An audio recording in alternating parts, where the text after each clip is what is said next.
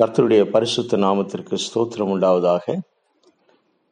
இந்த காலவெளியில கர்த்தருடைய தியானத்திற்குள்ளாக தேவனுடைய வார்த்தையை தியானிக்கும்படியாக நாம் கடந்து போக இருக்கிறோம். இந்த நாளை கர்த்தர் நமக்கு கிருபையாய் கொடுத்ததற்காக நாம் அவருக்கு நன்றி சொல்வோம். ஆண்டவராய் இயேசு கிறிஸ்துனுடைய நாமத்தினாலே உங்கள் அனைவரையும் நான் இந்த காலவேளையில வாழ்த்துகிறேன். இந்த நாளில மீண்டுமாக நூற்றி பத்தொன்பதாவது சங்கீதத்தின் கடைசி பகுதியை நாம் பார்க்கும்படியாக கடந்து வந்திருக்கிறோம்.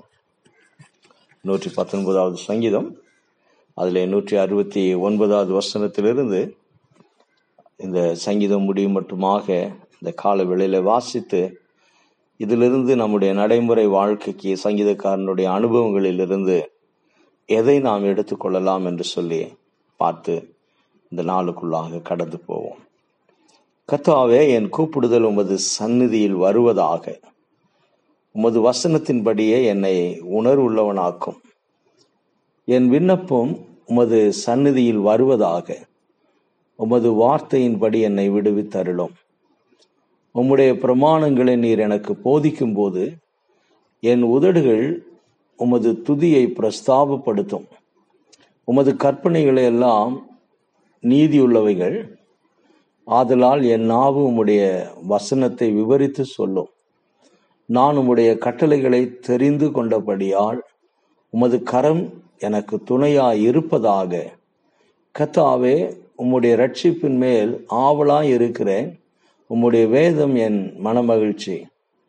என் ஆ என் ஆத்துமா பிழைத்திருந்து உம்மை துதிக்க கடவுது. உமது நியாய தீர்ப்புகள் எனக்கு உதவியாய் இருப்பதாக காணாமற் போன ஆட்டை போல வழிதப்பினே. உமது அடியனை தேடுவீராக. உமது கற்பனைகளை நான் மறவேன்.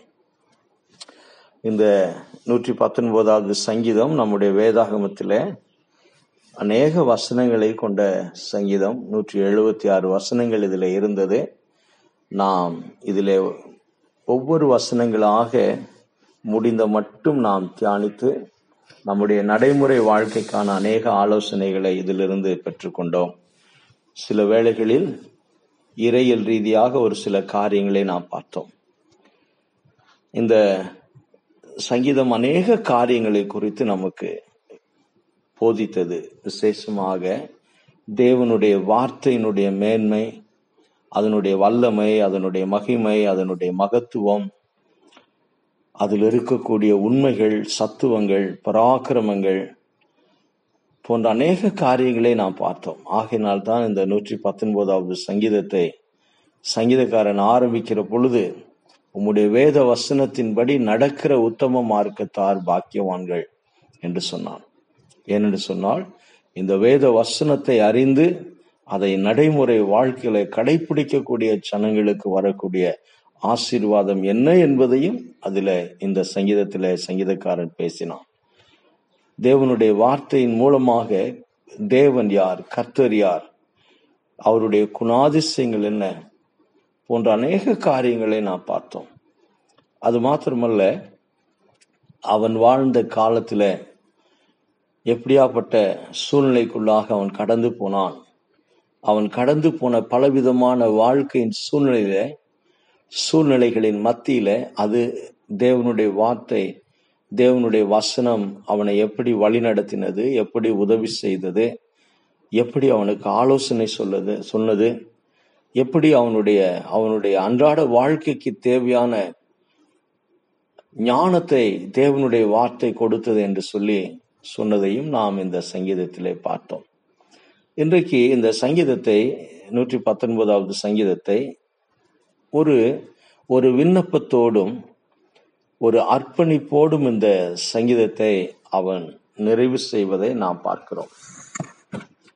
ஒரு விண்ணப்பத்தோடும் ஒரு சமர்ப்பணத்தோடும் எ டிவோஷன் அண்ட் டெடிகேஷன் என்று சொல்வோம். ஒரு விண்ணப்பத்தோடும் ஒரு அர்ப்பணிப்போடும் அவன் அந்த சங்கீதத்தை நிறைவு செய்வதை நாம் பார்க்கிறோம். ஒருவேளை விண்ணப்பம் என்று நாம் எதனாலே சொல்லுகிறோம் என்று சொன்னால் நூற்றி அறுபத்தி ஒன்பது நூற்றி எழுபது நூற்றி எழுபத்தி மூன்று நூற்றி எழுபத்தி ஐந்து நூற்றி எழுபத்தி ஆறு. இந்த ஐந்து வசனங்கள் அதாவது இந்த பகுதியில் இருக்கக்கூடிய எட்டு வசனத்தில் ஒரு ஐந்து இடங்களில அவன் கத்தருடைய சமூகத்தில் வந்து என் என் கூப்பிடுதல் இங்க நூற்றி அறுபத்தி ஒன்பதாவது வசனத்தில் வாசிக்கிறோம். என் கூப்பிடுதல் உமது சந்நிதியில் வருவதாக. என்று சொல்வதை நாம் பார்க்கிறோம். நூற்றி எழுபதாவது வசனத்தில் என் விண்ணப்பம் உமது சன்னதியில் வருவதாக. கூப்பிடுதல் என்றாலும் சரி என் விண்ணப்பம் என்றாலும் சரி இரண்டுமே கத்தருடைய சமூகத்தில் வந்து அவன் அவன் தன்னுடைய தன்னுடைய காரியத்தை அவன் அவருடைய சமூகத்துல ஊற்ற விரும்புகிறான். தன்னுடைய காரியத்தை கத்தருடைய சமூகத்துல அவன் சொல்லி அதை கத்தருக்கு வெளிப்படுத்த விரும்புகிறான். வெளிப்படுத்த விரும்புகிறான் என்று சொல்லுகிற பொழுது ஒரு காரியத்திலே நாம் தெளிவுள்ளவர்களாக இருக்க வேண்டும். ஏதோ கர்த்தருக்கு தெரியாது இவனுடைய சூழ்நிலை. ஆகினாலே அவன் வந்து தன்னுடைய சூழ்நிலையை விவரித்து சொல்லுகிறான் என்பது கிடையாது. நம்முடைய ஆண்டவர் சர்வ ஞானம் உள்ளவர் எல்லாவற்றையும் அறிந்தவர். நம்முடைய வாழ்க்கையின் ஒவ்வொரு சூழ்நிலைகளையும் அவர் அறிந்தவராய் இருக்கிறார். நாம் கடந்து செல்லும் பாதைகள் எல்லாவற்றையும் அவர் அறிந்தவராகவும் அனுமதிக்கிறவராகவும் இருக்கிறார். அதை நாம் கருத்தில் கொண்டு இந்த காலவேளையில நாம் இதை சிந்திக்க வேண்டும். ஆக தேவ சமூகத்தில் அவன் வருகிறான். வந்து தன்னுடைய விண்ணப்பத்தை தன்னுடைய வேண்டுதலை அவன் சொல்வதை நாம் இந்த வசனத்தில இந்த கடைசி சங்கீதத்தின் பகுதியில நாம் பார்க்கிறோம். சாரி இதுல ரெண்டு காரியத்தை பார்க்க போகிறோம். அவன் அவன் கத்தர் சமூகத்தில் வந்து எதை குறித்து அவன் விண்ணப்பம் செய்கிறான்? கத்தருடைய சமூகத்தில் எதற்காக விண்ணப்பம் செய்கிறான்? என்று சொல்லி நாம் பார்க்க வேண்டும். அவன் கேட்கக்கூடிய காரியம் என்ன? கத்தருடைய சமூகத்தில் வந்து அவன் கேட்கக்கூடிய காரியம் என்ன என்று சொல்லி நாம் பார்க்க வேண்டும். அப்படி பார்க்கிற பொழுது எத்தகைய விண்ணப்பம் கத்தருக்கு ஒரு பிரியமான ஒரு காரியமா இருக்கிறது. எத்தகைய ஒரு வாழ்க்கை இந்த மனிதன் வாழ விரும்புகிறான் தேவ மனிதன் வாழ விரும்புகிறான் போன்ற காரியங்கள் அவனுடைய விண்ணப்பத்துல வெளிப்படுத்தப்படுகிறது. இங்கே நூற்றி அறுபத்தி ஒன்பதாவது வசனத்தை வாசிக்கிற பொழுது அவன் கத்தருடைய சமூகத்தில் வந்து கத்தாவே உமது வசனத்தின்படியே என்னை உணர்வு உள்ளவன் ஆக்கும் அவன் தேவ சமூகத்தில் வந்து கேட்கக்கூடிய ஒரு காரியம் என்னவென்று சொன்னால் என்னை உணர்வுள்ளவனாக மாற்றும் என்று சொல்லி சொல்கிறான். ஆங்கில வேதாகமத்தை நீங்கள் படிப்பீர்கள் என்றால் according to word lord give me understanding என்று சொல்லக்கூடிய வார்த்தையை நாம் பார்க்கிறோம். According to word give me understanding அந்த உமது வசனத்தின்படி என்னை உணர்வுள்ளவன் ஆக்கும் என்று சொல்லுகிற பொழுது அது மிகவும் ஆழமான ஒரு விசேஷித்தமான காரியத்தை கர்த்தருடைய சமூகத்தில் கேட்கிறான். உமது வசனத்தின்படி எனக்கு உணர்வை தாரும் எனக்கு நல்ல சிந்தனையை தாரும் நன்றாக யோசிக்கக்கூடிய அந்த திறனை எனக்கு தாரும் என்று சொல்லுகிற பொழுது கர்த்தருடைய வார்த்தை கொடுக்கக்கூடிய அந்த ஞானத்தை காட்டிலும் தேவனுடைய வசனம் கொடுக்கக்கூடிய அந்த தெளிந்த சிந்தனையை காட்டிலும் தேவனுடைய வார்த்தை கொடுக்கக்கூடிய அந்த மேன்மையான உணர்வை காட்டிலும் உலகத்தில் வேறு எவராலும் கொடுக்க முடியாது. உலகத்தின் எந்த காரியங்களும் உலகத்தில் நான் எவ்வளவுதான் படித்தவனாக இருந்தாலும் சரி உலகத்தில எவ்வளவுதான் சிறந்த பல்கலைக்கழகத்திலே நான் படித்தவனாக பட்டம் பெற்றவனாக இருந்தாலும் சரி அது தேவனுடைய வார்த்தைக்கு முன்பாக இந்த மேன்மையான தேவனுடைய வார்த்தைக்கு முன்பாக அது ஒன்றுமில்லாததா இருக்கிறது. பவுலடிகளார் சொல்லுகிறார் உலக ஞானம் குப்பை. உலகத்தின் மேன்மைகள் குப்பைகளைப் போல கத்தருடைய பார்வையில இருக்கிறது. உலகத்தின் ஞானம் தேவனுடைய பார்வையில பைத்தியமா இருக்கிறது என்று சொல்லி நாம் ஒன்று குருந்தியர் முதலாம் அதிகாரத்திலே வாசிக்கிறோம். ஆக தேவ சமூகத்தில் வந்து அவன் கேட்கக்கூடிய விண்ணப்பம் இந்த சங்கீதத்தை நிறைவு செய்கிற பொழுது அவன் கத்தருடைய சமூகத்திலே கேட்கக்கூடியது கத்தாவை என்னை உணர்வுள்ளவனாக மாற்றும். நான் நன்றாக சிந்தித்து தீர்மானங்கள் எடுப்பதற்கு எனக்கு நல்ல சிந்தனையை கொடும் என்று சொல்லி அவன் கேட்கிறான். இரண்டாவதாய் பார்க்கிற பொழுது நூற்றி எழுபதாவது வசனத்தில் என்னை விடுவை தருளும். வாழ்க்கையில் அநேக பிரச்சனைகளுக்குள்ளாக கடந்து போவோம். இந்த சங்கீதக்காரன் கடந்து போவான் போனான். அப்படி போற பொழுதெல்லாம் என்னை விடுவித்தருளும் என்று சொல்லி அவன் இங்கே தன்னுடைய சங்கீதத்தை சொல்லி நிறைவு செய்வதை பார்க்கிறோம் அது மாத்திரமல்ல நாம் அடுத்து இருப்பதாக இருப்பதாக என்று சொல்லக்கூடிய சில வார்த்தைகளை கவனிக்க வேண்டும். நூற்றி எழுபத்தி மூன்றாவது வசனத்துல உமது கரம் எனக்கு துணையா இருப்பதாக உம்முடைய சமூகம் உமது கரம் என்று சொல்லுகிற பொழுது உமது முகம் என்று சொல்லுகிற பொழுது உம்முடைய பாதை என்று சொல்லுகிற பொழுது அவைகள் எல்லாமே தேவனுடைய பிரசனத்தை வெளிப்படுத்துகிறது. உமது கரம் தேவன் ஆவியா இருக்கிறார் உங்களைப் போல என்னைப் போல அவருக்கு கரம் கிடையாது. ஆக உமது கரம் என்று சொல்லுகிற பொழுது தேவனை மனுஷீகத்திலே சித்தரிக்கும் வகையில அவருடைய கரம் அவனுக்கு உதவி செய்ய வேண்டும் என்று சொல்லி உமது கரம் எனக்கு துணையா இருப்பதாக. என்றால் ஆண்டவரே இந்த உலகத்திலே அநேகர் எனக்கு உதவி செய்வதற்கு தம்முடைய கரத்தை நீட்டலாம். ஆனாலும் உம்முடைய கரத்துக்கு இணையாக அது எதுவுமே இருக்க முடியாது. ஏனென்று சொன்னால் சில வேளைகளில் நமக்கு உதவி செய்கிறேன் என்று சொல்லக்கூடிய உதவி செய்வோம் செய்வோம்.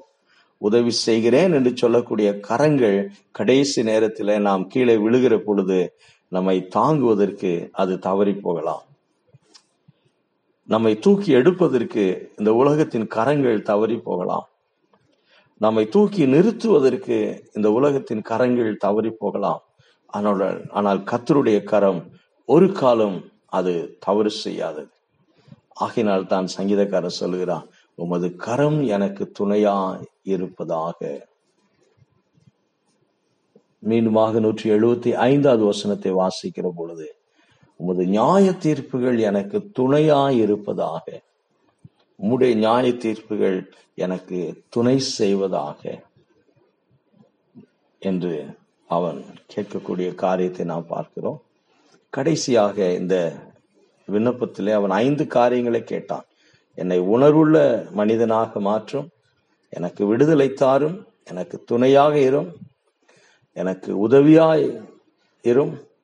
உமது அடியனை தேடுவீராக உமது அடியனை தேடுவீராக. காணாமற் போன ஆட்டை போல வழி தப்பினேன். அநேக நேரங்களிலே நம்முடைய பிரயாணத்திலே பாதை தவறி போவதற்கான வாய்ப்புகள் உண்டு. தடமாறி போவதற்கான வாய்ப்புகள் உண்டு. அதே போல ஆவிக்குரிய வாழ்க்கையிலும் தேவனோடு இருக்கக்கூடிய இந்த இந்த நடக்கையிலும் கூட நாம் தவறி போவதற்கான வாய்ப்புகள் உண்டு.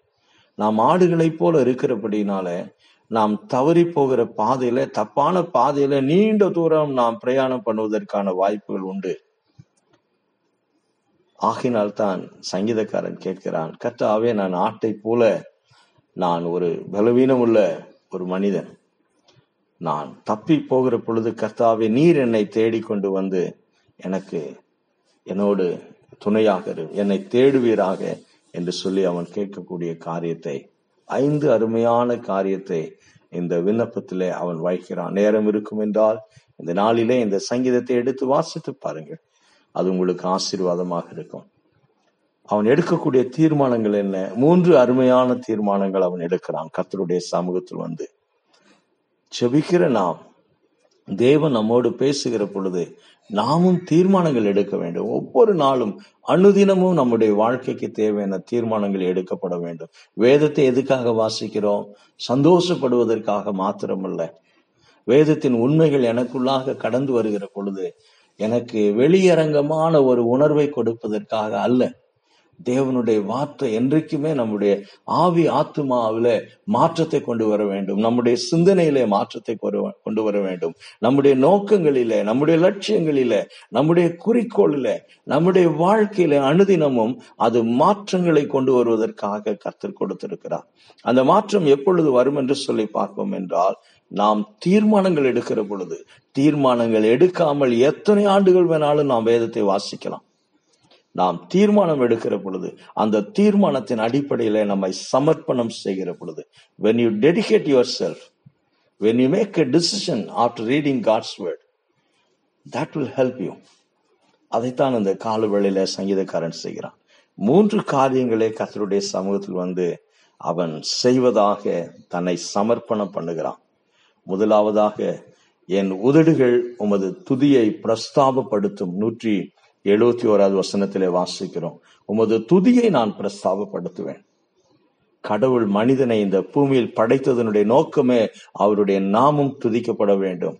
அவருடைய நாமம் ஸ்தோத்தரிக்கப்பட வேண்டும். அவருடைய நாமம் பிரஸ்தாபப்பட வேண்டும்.